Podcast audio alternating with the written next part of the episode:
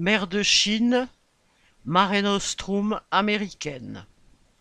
Lundi 2 octobre, des bâtiments de guerre américains dont un puissant destroyer lance-missiles, accompagné de navires philippins, d'un bateau japonais et d'un autre canadien, ont manœuvré entre la Chine et les Philippines pour s'entraîner à combattre ensemble contre un ennemi commun.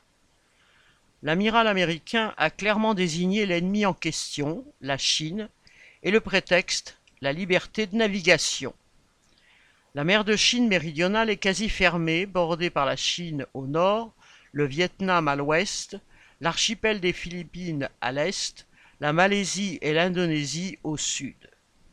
Passage obligé des navires partis des ports chinois pour le détroit de Malacca vers l'Europe, l'Afrique, le Moyen-Orient et l'Inde, elle est donc une artère vitale du commerce chinois.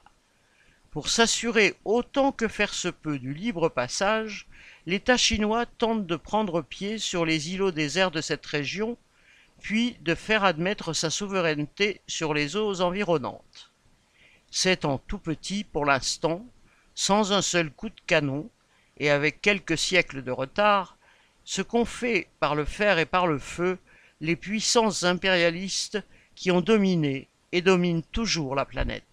Tous les pays bordant la mer de Chine méridionale sont d'anciennes colonies, françaises, britanniques, hollandaises, espagnoles, portugaises et américaines, ou, comme la Chine, un pays dominé des décennies durant par toutes ces puissances et quelques autres.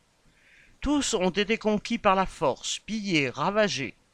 Et c'est encore la marine américaine, la première au monde de très loin, qui vient faire régner l'ordre autour du malheureux îlot Scarborough, un caillou désolé autour duquel la marine chinoise interdit aux bateaux philippins de pêcher.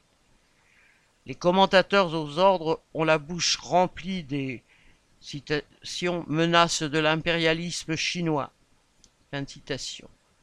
Mais on n'a encore jamais vu cette dictature, si féroce qu'elle soit pour sa propre classe ouvrière et ses opposants politiques, envoyer un destroyer dans la baie de San Francisco pour y réglementer la circulation. Paul Gallois